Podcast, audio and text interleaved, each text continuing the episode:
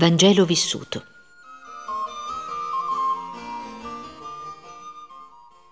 Nel Vangelo il Signore spiega in cosa consista il suo comandamento nuovo. Dice in San Matteo, Voi sapete che è stato detto, amerai il tuo amico e odierai il tuo nemico. Ma io vi dico, amate i vostri nemici, pregate per coloro che vi perseguitano. Certamente al Carmelo non si incontrano nemici, ma infine vi sono delle simpatie. Ci si sente attrarre verso quella suora, mentre quell'altra vi farebbe fare un lungo giro per evitare di incontrarla. Così, senza neppure saperlo, essa diviene un soggetto di persecuzione. Ebbene, Gesù mi dice che questa suora bisogna amarla, che devo pregare per lei, anche se la sua condotta mi porterebbe a credere che essa non mi ama. Se amate chi vi ama, qual merito ne avrete? Anche i peccatori amano chi li ama. E amare non basta, bisogna provarlo. Si è naturalmente felici di fare un regalo a un amico, piace soprattutto far delle sorprese, ma questa non è affatto carità, perché anche i peccatori fanno così. Ed ecco ciò che Gesù mi insegna ancora. Date a chiunque vi domanda, e se prendono ciò che vi appartiene, non lo richiedete. Dare a quelle che chiedono è meno soave che offrire spontaneamente per il sentimento del proprio cuore. E ancora, se si è richiesti gentilmente, costa meno il dare ma se sventuratamente non vengono usate parole abbastanza delicate, subito l'anima, se non è radicata nella carità, si ribella. Trova mille ragioni per rifiutare ciò che le viene domandato e soltanto dopo aver convinto la richiedente della sua indelicatezza le dà, per grazia, quanto essa reclamava. O fa il piccolo servizio che richiedeva venti volte meno tempo ad eseguirsi di quello che non ne sia occorso per far valere diritti immaginari. Se è difficile il dare a chiunque domandi, è ancor più difficile il lasciar prendere ciò che ci appartiene senza ridomandarlo. Oh, madre mia, dico che è difficile. Dovrei dire piuttosto che ciò sembra difficile, poiché il gioco del Signore è soave e leggero. Quando lo si accetta se ne avverte subito la dolcezza e si può esclamare col salmista Ho corso sulla via dei tuoi comandamenti, da quando hai dilatato il mio cuore. La carità sola può dilatare il mio cuore. Oh Gesù, da quando questa soave fiamma lo consuma, corro giocondamente sulla via del vostro comandamento nuovo e voglio corrervi fino al giorno beato in cui unendomi al virginale corteo, potrò seguirvi negli spazi infiniti, cantando il vostro cantico nuovo, che sarà quello dell'amore. Esigenze della povertà. Dicevo, Gesù non vuole che io reclami ciò che mi appartiene. E questo dovrebbe sembrarmi facile e naturale, poiché nulla è mio ho rinunziato ai beni terreni con il voto di povertà. Non ho dunque il diritto di lamentarmi se mi si toglie una cosa che non mi appartiene. Devo rallegrarmi, al contrario, quando mi accade di sentire la povertà. In passato mi sembrava di non tenere a nulla, ma da quando ho compreso le parole di Gesù, vedo che in queste occasioni sono molto imperfetta. Per esempio, nel lavoro di pittura, niente è mio, lo so bene, ma se nel mettermi all'opera trovo pennelli e colori tutti in disordine, o che una riga o un temperino sono scomparsi, la pazienza è molto prossima ad abbandonarmi e devo prendere il coraggio a due mani per non reclamare in modo amaro gli oggetti che mi mancano. Bisogna pure talvolta chiedere le cose indispensabili, ma facendolo con umiltà non si manca al comandamento di Gesù. Al contrario, si agisce come i poveri, che tendono la mano per ricevere il necessario e se vengono respinti, non se ne stupiscono, nessuno dovendo loro niente. Ah, che pace inonda l'anima quando essa si innalza al di sopra dei sentimenti della natura. Non vi è gioia paragonabile a quella goduta dal vero povero di spirito. Se egli chiede con distacco una cosa necessaria, e se non soltanto questa gli viene rifiutata, ma si cerca anche di prendere quel che ha, egli segue il consiglio di Gesù. Cedete anche il vostro mantello a chi vuol muovervi lite per togliervi la tunica. Cedere il mantello significa, mi sembra, rinunziare agli estremi diritti propri, considerarsi come la servente, la schiava degli altri. E quando ci si è tolto il mantello, resta più facile camminare, correre. Perciò Gesù aggiunge, se qualcuno vi costringe a fare mille passi, fatene duemila di più con lui. Dunque, non basta dare a chiunque mi chieda, bisogna prevenire i desideri, aver l'aria molto obbligata ed onorata nel poter fare un servizio. E se prendono una cosa a mio uso, non mostrar di rimpiangerla, ma al contrario, sembrar felice di esserne sbarazzata. Madre mia, sono ben lontana dal praticare quel che comprendo. E tuttavia il solo desiderio che ne ho mi dà molta pace. Un episodio significativo. Più che tutti gli altri giorni sento di essermi spiegata veramente malissimo. Ho fatto una specie di discorso sulla carità che deve averla stancata a leggere, madre diletta. Mi perdoni e pensi che in questo periodo le infermiere praticano verso di me quanto ho descritto e non temono di fare duemila passi là dove venti sarebbero sufficienti. Ho dunque potuto contemplare la carità in atto. Indubbiamente l'anima mia deve trovarsene dolcemente impregnata. Quanto al mio spirito, confesso che di fronte ad una simile premura si è paralizzato un pochino e la mia penna ha perduto della sua leggerezza. Perché mi sia possibile tradurre il mio pensiero, occorre che io sia come il passero solitario. E questa sorte è ora raramente la mia. Quando mi accingo a prendere in mano la penna, ecco una buona sorella che mi passa vicino con la forca sulla spalla. Essa crede darmi un poco di distrazione, facendomi quattro chiacchiere. Fieno, anatre, galline, visita del medico. Tutto viene sul tappeto. A dir vero, tutto ciò non dura molto tempo ma vi è più di una buona sorella caritatevole. E all'improvviso un'altra fienaiola depone dei fiori sulle mie ginocchia, credendo forse di ispirarmi pensieri poetici. Io che non li cerco in quel momento, preferirei che i fiori fossero rimasti ad oscillare sui loro steli. Alla fine, stanca di aprire e chiudere questo famoso quaderno, apro un libro che non vuol stare aperto e dico risolutamente che devo copiare dei pensieri, salmi, brani del Vangelo per la festa di nostra madre. Il che è vero, perché non risparmio le citazioni. Carissima madre, la divertirei, credo, se le raccontassi tutte le mie avventure nei boschetti del Carmelo. Non so se ho potuto scrivere dieci righe senza essere interrotta, e ciò non dovrebbe farmi ridere né divertirmi. Tuttavia, per amore di Dio e delle mie consorelle, così caritatevoli verso di me, cerco di aver l'espressione contenta e soprattutto di esserlo.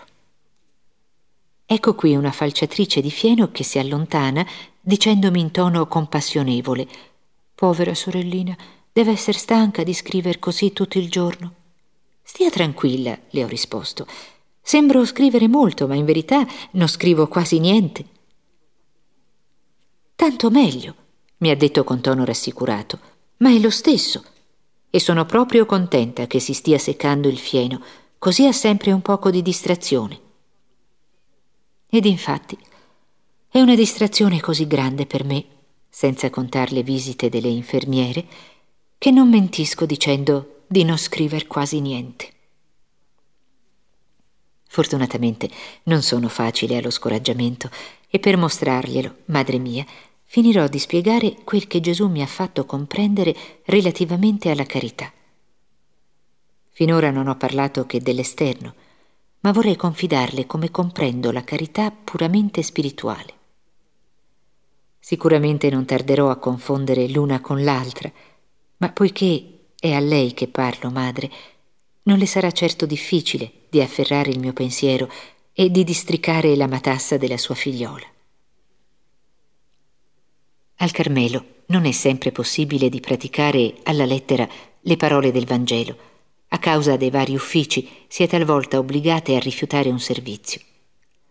Ma quando la carità ha gettato profonde radici nell'anima, si mostra all'esterno.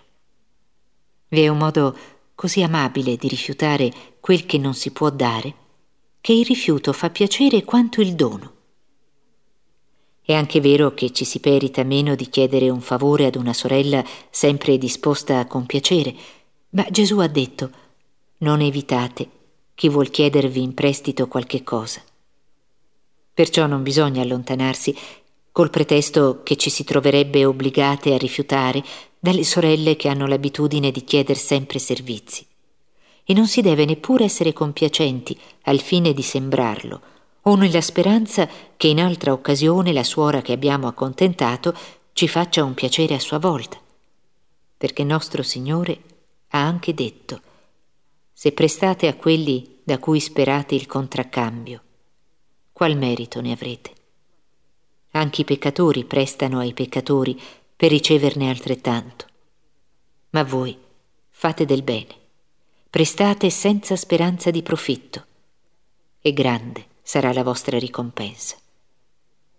Oh sì, la ricompensa è grande, fin da questa terra, sulla via della carità. È soltanto il primo passo quello che costa. Prestare senza sperarne niente sembra duro alla natura. Si preferirebbe donare, perché una cosa regalata non appartiene più. Quando ci si viene a dire con aria proprio convinta, sorella, ho bisogno del suo aiuto per qualche ora, ma stia tranquilla, ho il permesso di nostra madre e le restituirò il tempo che le prendo, perché so quanto lei è occupata. In verità, quando si sa benissimo che il tempo prestato non sarà mai restituito, si preferirebbe dire glielo regalo, perché donare è un atto più generoso che prestare e poi si fa sentire alla suora che non si conta sui suoi servizi. Ah, come gli insegnamenti di Gesù sono contrari ai sentimenti della natura. Senza l'aiuto della grazia sarebbe impossibile non soltanto metterli in pratica, ma anche comprenderli. La carità spirituale. Madre mia, Gesù alla sua figliola ha fatto la grazia di penetrare nelle profondità misteriose della carità. Se essa riuscisse ad esprimere quel che comprende, ella udrebbe melodie celesti. Ma ahimè, io non so farle sentire che un balbettio infantile. Se le parole stesse di Gesù non mi servissero di appoggio, sarei tentata di chiederle grazia e di abbandonare la penna. Ma no. Devo continuare per obbedienza, ciò che per obbedienza ho incominciato. Distacco dai beni dello spirito.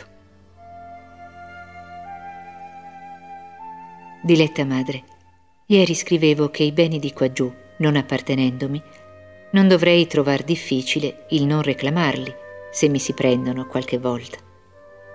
I beni celesti non mi appartengono maggiormente mi sono prestati dal buon Dio, il quale può ben togliermeli senza che io abbia il diritto di lamentarmene. Eppure i beni che provengono direttamente da Dio, gli slanci dell'intelletto e del cuore, i pensieri profondi, tutto ciò forma una ricchezza alla quale ci si attacca come a un bene proprio che nessuno ha diritto di toccare. Per esempio, se in un'ora di permesso io riferisco a una suora qualche lume ricevuto durante l'orazione e poco dopo la medesima suora parlando con un'altra ripete come sua la cosa che le era stata confidata. Sembra che essa si appropri di ciò che non è suo. Oppure in ricreazione si dice a bassa voce alla vicina una frase spiritosa e molto a proposito. Se colei la ripete forte, senza farne conoscere la provenienza, questo sembra anche un furto alla proprietaria, che non reclamerà, ma avrebbe proprio voglia di farlo, ed afferrerà a volo la prima occasione per far capire con finezza che ci si è appropriati dei suoi pensieri. Madre mia, non potrei spiegarle così bene questi tristi sentimenti della natura se non li avessi provati in cuor mio. E mi sarebbe caro cullarmi nella dolce illusione che non avessero visitato che il mio cuore, se ella non mi avesse comandato di ascoltare le tentazioni delle sue care noviziette. Nell'adempiere la missione da lei affidatami, ho appreso molto. Soprattutto mi son vista costretta a praticare quanto insegnavo alle altre. Perciò ora posso dirlo. Gesù mi ha fatto la grazia di non essere maggiormente attaccata ai beni dello spirito e del cuore che ai beni terreni. Se mi accade di pensare e di dire una cosa che piaccia alle sorelle, trovo naturalissimo che se ne impadroniscano, come di un bene loro proprio. Quel pensiero appartiene allo Spirito Santo e non a me, poiché San Paolo dice che senza questo spirito d'amore non possiamo neppur dare il nome di Padre al Padre nostro che sta nei cieli. Ed egli è libero di servirsi di me per dare un buon pensiero ad un'anima. Se io credessi che quel pensiero è mio, sarei come l'asino carico di reliquie, il quale credeva che gli omaggi resi ai santi fossero diretti a lui. Non disprezzo i profondi pensieri che nutrono l'anima e l'uniscono a Dio, ma ho compreso già da lungo tempo che non ci si deve appoggiare su di essi e far consistere la perfezione nel ricevere molti lumi. I più bei pensieri sono niente senza le opere. È anche vero che gli altri possono trarne molto profitto se si umiliano e manifestano a Dio la loro riconoscenza perché concede loro di partecipare al banchetto di un'anima arricchita delle sue grazie. Ma se quest'anima si compiace dei suoi bei pensieri e fa la preghiera del fariseo, diviene come una persona che muoia di fame davanti ad una tavola ben fornita, mentre i suoi invitati vi prendono abbondantemente cibo, gettando qualche sguardo d'invidia al possessore di tanti tesori. Ah, veramente, come vi è soltanto Dio che conosca l'intimo dei cuori, come le creature hanno pensieri limitati. Quando vedono un'anima più illuminata delle altre, subito ne concludono che Gesù ama loro meno di quell'anima e che esse non possono venir chiamate alla medesima perfezione. Da quando in qua il Signore non ha più il diritto di servirsi di una delle sue creature per dispensare alle anime che ama il nutrimento loro necessario?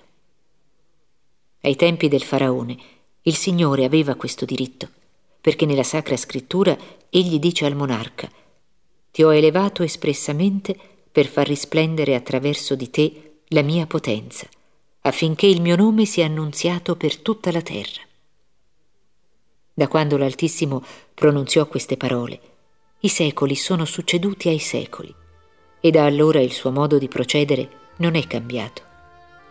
Egli si è sempre servito delle sue creature come di tanti strumenti per compiere l'opera sua nelle anime. Un pennello docile. Se la tela dipinta da un artista potesse pensare e parlare, è fuor di dubbio che essa non si lamenterebbe di venir senza sosta toccata e ritoccata da un pennello e non invidierebbe neppure la sorte di questo strumento, perché saprebbe che essa deve la sua bellezza non al pennello, ma all'artista che lo maneggia. Il pennello da parte sua non potrebbe gloriarsi del capolavoro compiuto per suo mezzo, sapendo che gli artisti non si preoccupano, si ridono delle difficoltà, compiacendosi di scegliere talvolta strumenti deboli e difettosi. Diletta madre, io sono un pennellino che Gesù ha scelto per dipingere la sua propria immagine nelle anime che lei mi ha affidato. Un artista non si serve di un solo pennello, gliene occorrono almeno due. Col primo, e più utile, egli dà le tinte generali e così copre la tela in pochissimo tempo. L'altro pennello, più piccolo, serve per i particolari.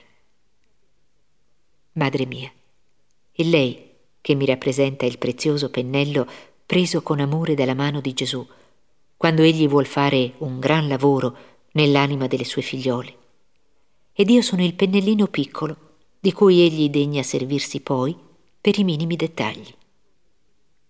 La prima volta che Gesù si servì del suo pennellino fu verso l'8 dicembre 1892. Ricorderò sempre quell'epoca come un tempo di grazia. Le confiderò, cara madre, questi dolci ricordi. A quindici anni, quando ebbi la felicità di entrare al Carmelo, vi trovai una compagna di noviziato che mi aveva preceduto di alcuni mesi. Essa era di otto anni più grande di me, ma il suo carattere infantile faceva dimenticare la differenza d'età. Perciò ella ebbe subito, madre, la gioia di vedere le sue due piccole postulanti intendersi a meraviglia e divenire inseparabili per favorire quella nascente affezione che sembrava destinata a portar buoni frutti, ella ci permise di intrattenerci di tanto in tanto in colloqui spirituali. La mia cara compagnetta mi incantava per la sua innocenza, il suo carattere espansivo, ma d'altro canto io mi stupivo nel vedere come l'affetto che essa nutriva per lei, madre, fosse diverso dal mio. Anche nella sua condotta verso le consorelle vi erano delle cose che avrei desiderato vederle mutare.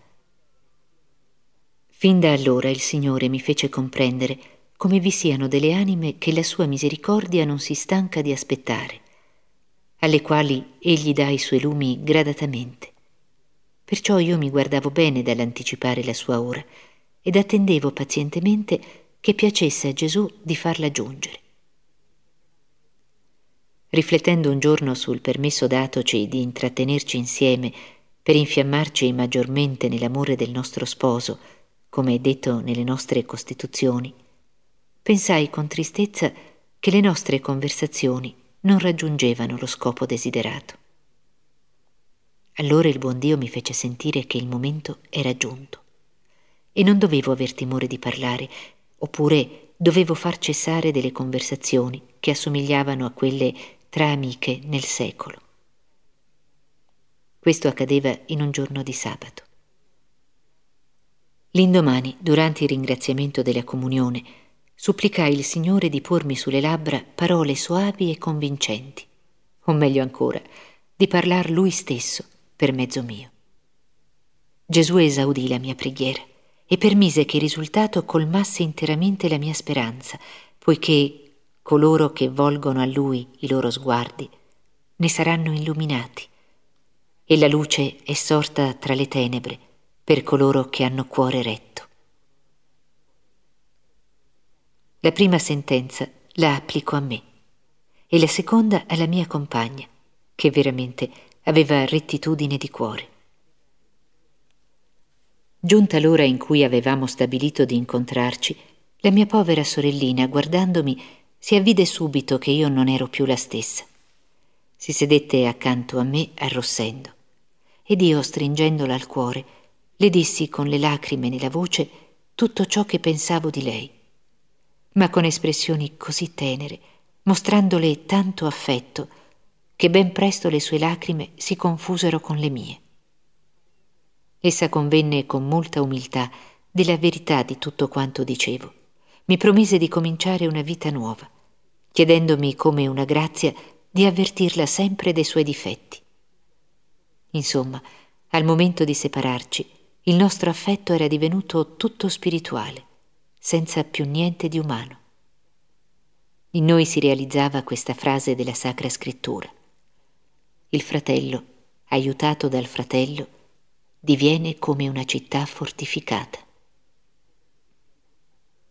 quello che Gesù aveva fatto col suo pennellino, sarebbe rimasto cancellato in breve tempo, se egli non avesse agito per mezzo di lei, madre, per completare la sua opera nell'anima che voleva tutta per sé.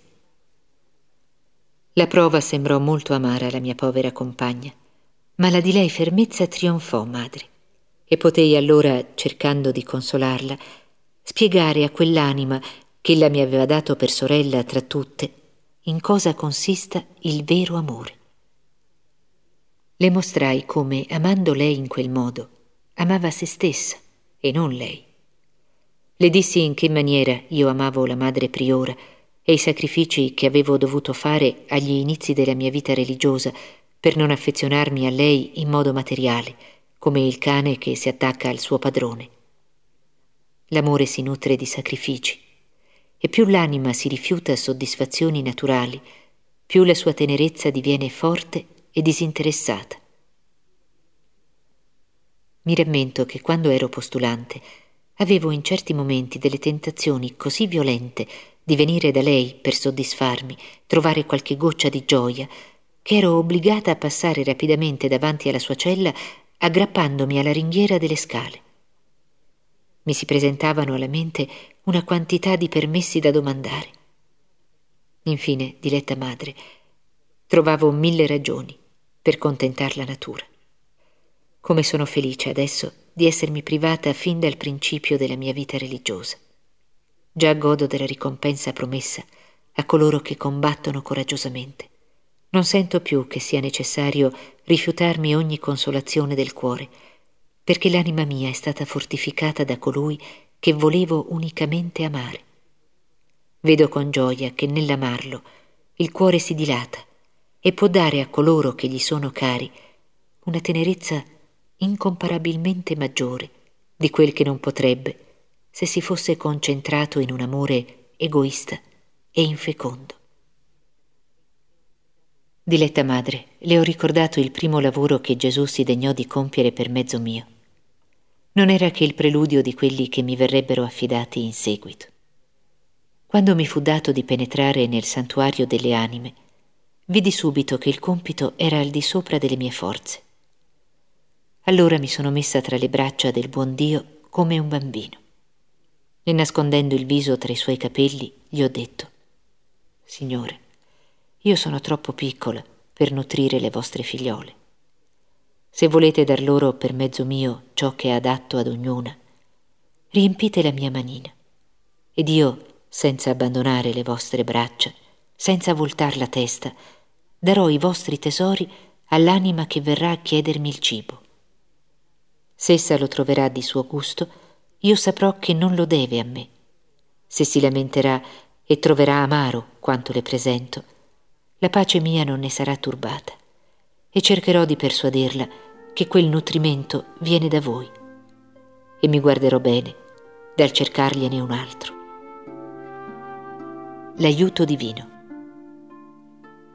Madre mia, da quando compresi che non mi era possibile far niente da me stessa, il compito da lei impostomi non mi è più sembrato difficile. Ho sentito che l'unica cosa necessaria era di unirmi sempre maggiormente a Gesù ed il resto mi sarebbe stato dato per giunta. Ed infatti la mia speranza non è stata mai delusa. Il buon Dio si è degnato di riempirmi la mano ogni volta che è stato necessario per nutrire l'anima delle mie consorelle. Le confesso, diletta madre, che se avessi minimamente contato sulle mie sole forze, ben presto le avrei reso le armi. Da lontano sembra molto roseo il far del bene alle anime, far loro amare di più il buon Dio, modellarle secondo i suoi disegni ed intenzioni. Da vicino è tutto il contrario e il color di rosa sparisce. Si sente che far del bene alle anime senza l'aiuto di Dio. È cosa altrettanto impossibile quanto far risplendere il sole durante la notte. Si sente che occorre dimenticare assolutamente i propri gusti e concezioni personali e guidare le anime sul sentiero che Gesù ha tracciato loro, senza tentare di farle camminare per la via nostra propria. ma questo non è neppure il più difficile. Quel che mi costa, al di sopra di tutto, è di osservare le mancanze, le più lievi imperfezioni, e muover loro una guerra a morte. Stavo per dire sventuratamente per me, ma no, sarebbe viltà. Dico dunque, fortunatamente per le mie consorelle, da quando ho preso posto tra le braccia di Gesù, sono come la vedetta che osserva il nemico dagli spalti più alti di una fortezza. Nulla sfugge al mio sguardo. Spesso rimango stupita io stessa di veder così chiaro e trovo molto scusabile il profeta Giona per essere fuggito invece di andare ad annunziare la distruzione di Ninive. Preferirei mille volte ricevere rimproveri piuttosto che farne io agli altri.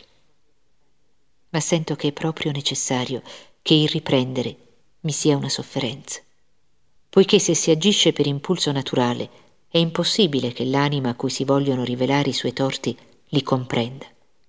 Essa non vede invece che una cosa. La suora incaricata di dirigermi è di cattivo umore e tutto ricade su di me, che pure sono animata dalle migliori intenzioni. So bene, madre, che i suoi agnellini mi trovano severa. Se leggessero queste righe, direbbero che non sembra davvero costarmi niente il correr dietro ad essi. Parlar loro in tono severo, mostrando la loro bella pelliccia insudiciata. Oppure riportare qualche fiocco di lana che si sono lasciati strappare dalle spine del sentiero. Gli agnellini possono dire tutto quel che vogliono. In fondo sentono che io li amo del vero amore, che non imiterò mai il mercenario, il quale vedendo venire il lupo lascia le pecore e fugge. Sono pronta a dar la vita per loro. Ma il mio affetto è così puro da non desiderare che essi lo conoscano. Con la grazia di Gesù non ho mai cercato di attrarre verso di me i loro cuori. Ho compreso che la mia missione era di condurli a Dio e di far loro comprendere che qua giù lei era madre, il Gesù visibile, che essi dovevano amare e rispettare. Le ho detto, diletta madre, che istruendo le altre avevo imparato molto.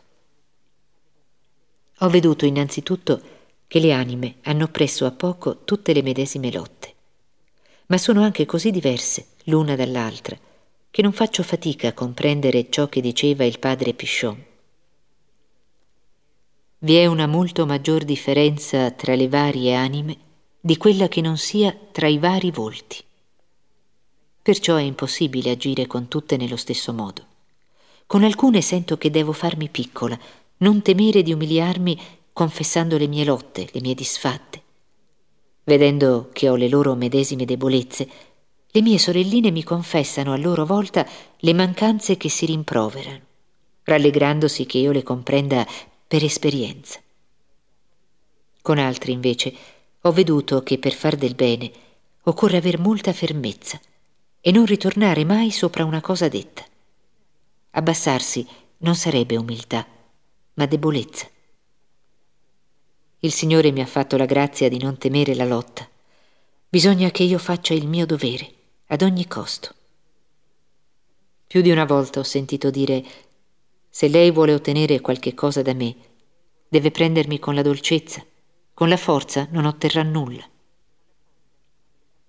Ma io so che nessuno è buon giudice in causa propria e che un bambino a cui il medico faccia subire un'operazione dolorosa non mancherà di gettare alte grida e di dire che il rimedio è peggiore del male.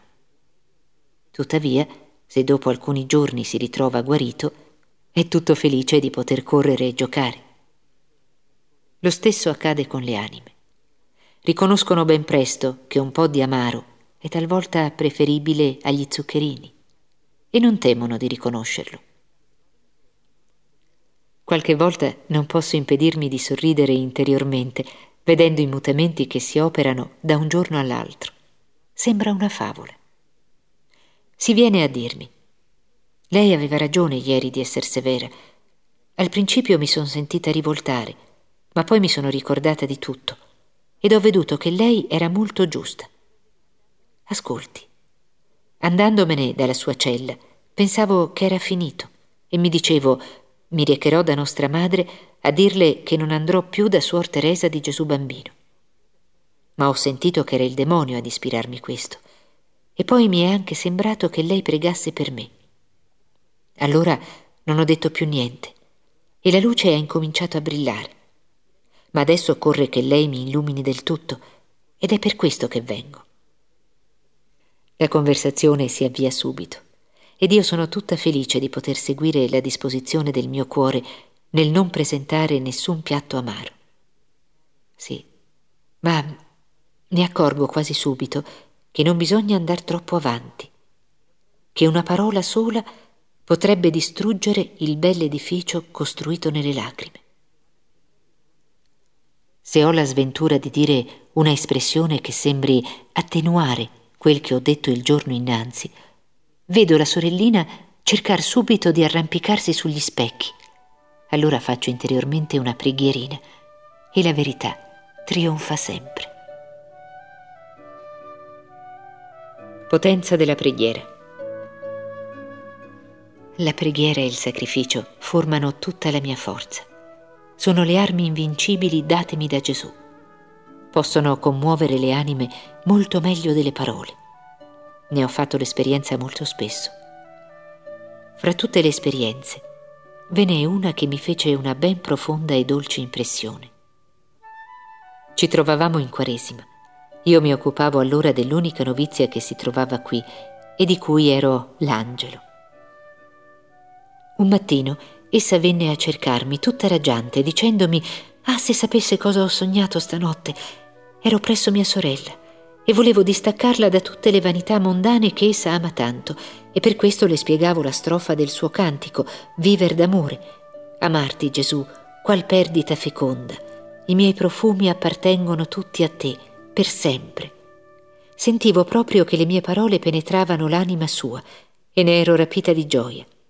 Stamane svegliandomi ho pensato che forse il buon Dio vuole che io gli dia quest'anima, se le scrivessi dopo la Quaresima per raccontargli il mio sogno e dirle che Gesù la vuol tutta per sé. Io, senza dare peso alla cosa, le dissi che poteva anche provare, ma che doveva chiederne il permesso a nostra madre. Siccome la Quaresima era lontana dalla fine, lei, madre diletta, fu sorpresa della richiesta tanto anticipata e certamente ispirata da Dio, rispose che non con le lettere le carmelitane possono salvar le anime, bensì con la preghiera.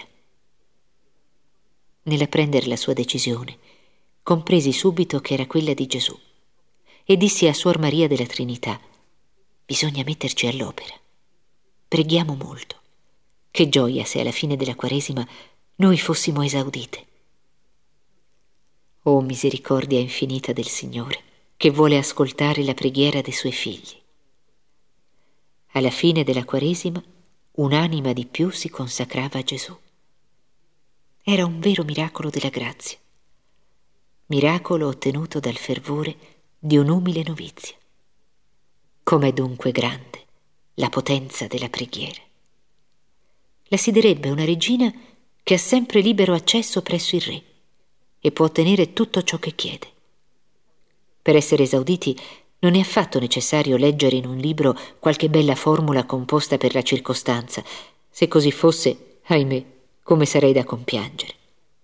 All'infuori dell'ufficio divino, che sono molto indegna di recitare, non ho il coraggio di costringermi a cercare nei libri delle belle preghiere. Ciò mi dà il mal di capo. E poi ve ne sono tante, e tutte più belle l'una dell'altra. Non saprei recitarle tutte e non sapendo quale scegliere, io faccio come i bambini che non sanno leggere. Dico semplicemente al buon Dio quello che voglio dirgli, senza far belle frasi. Ed egli mi capisce sempre. Per me la preghiera è uno slancio del cuore, un semplice sguardo lanciato verso il cielo. È un grido di riconoscenza e d'amore, in mezzo alla prova come in seno alla gioia. Infine, è qualcosa di grande, di soprannaturale, che mi dilata l'anima e mi unisce a Gesù. Non vorrei però, diletta madre, che ella credesse che le preghiere fatte in comune, in coro o negli eremitaggi io le reciti senza devozione. Al contrario, amo molto le preghiere in comune, perché Gesù ha promesso di trovarsi in mezzo a coloro che si riuniscono nel suo nome. E sento allora che il fervore delle mie consorelle supplisce al mio. Ma da sola sono confusa di confessarlo. La recita del rosario mi costa più che mettermi uno strumento di penitenza. Sento di dirlo così male. Ho un bel forzarmi a meditarne i misteri. Non riesco a fissare il pensiero. Per molto tempo mi sono desolata di questa mancanza di devozione che mi stupiva, perché amo tanto la Madonna, che mi dovrebbe essere facile di recitare in suo onore delle preghiere a lei gradite. Adesso mi desolo meno. Penso che la Regina del Cielo, essendo mia madre, vede la mia buona volontà e se ne accontenta. Qualche volta, quando il mio spirito si trova in una aridità tale che mi è impossibile trarne un solo pensiero per unirmi a Dio, recito molto lentamente un Pater Noster e poi la salutazione angelica. Così queste preghiere mi rapiscono e nutrono l'anima mia molto di più che se le avessi recitate precipitosamente un centinaio di volte. La Madonna mi dimostra di non essere inquieta con me. Non manca mai di proteggermi appena io la invoco. Se mi sopraggiunge un dispiacere, una preoccupazione, mi rivolgo subito a lei e sempre, come la più tenera delle madri, essa si incarica dei miei interessi. Quante volte parlando alle novizie mi è accaduto di invocarla e sentire i benefici della sua protezione materna. Le novizie mi dicono spesso, ma lei ha una risposta per ogni cosa. Questa volta credevo di metterla in imbarazzo. Dove va dunque a cercare ciò che dice? E se ne trova di abbastanza candide per credere che io legga nell'animo loro, perché mi è accaduto di prevenirle dicendo ciò che pensavano. Una notte una delle mie compagne si era prefissa di nascondermi una pena che la faceva molto soffrire. La incontro di prima mattina ed essa mi parla con un viso sorridente. Io, senza rispondere a quello che mi diceva, le affermo con tono convinto. Lei ha un dispiacere. Se avessi fatto cader la luna ai suoi piedi, credo che essa mi avrebbe guardato con meno stupore. La sua stupefazione era così grande che si impadronì anche di me e rimasi per un istante come presa da un timore soprannaturale. Ero ben sicura di non avere il dono di leggere nelle menti, perciò ero maggiormente meravigliata di aver colpito così bene nel segno. Sentii che il Signore era lì, vicinissimo, e che senza accorgermene avevo proferito come un bambino parole che non venivano da me, ma da Lui. Diletta madre, lei comprende che alle novizie tutto è permesso. Bisogna che possano dire ciò che pensano senza nessuna costrizione, il bene come il male. Questo per esse è tanto più facile con me, perché non devono a me il rispetto dovuto ad una madre maestra.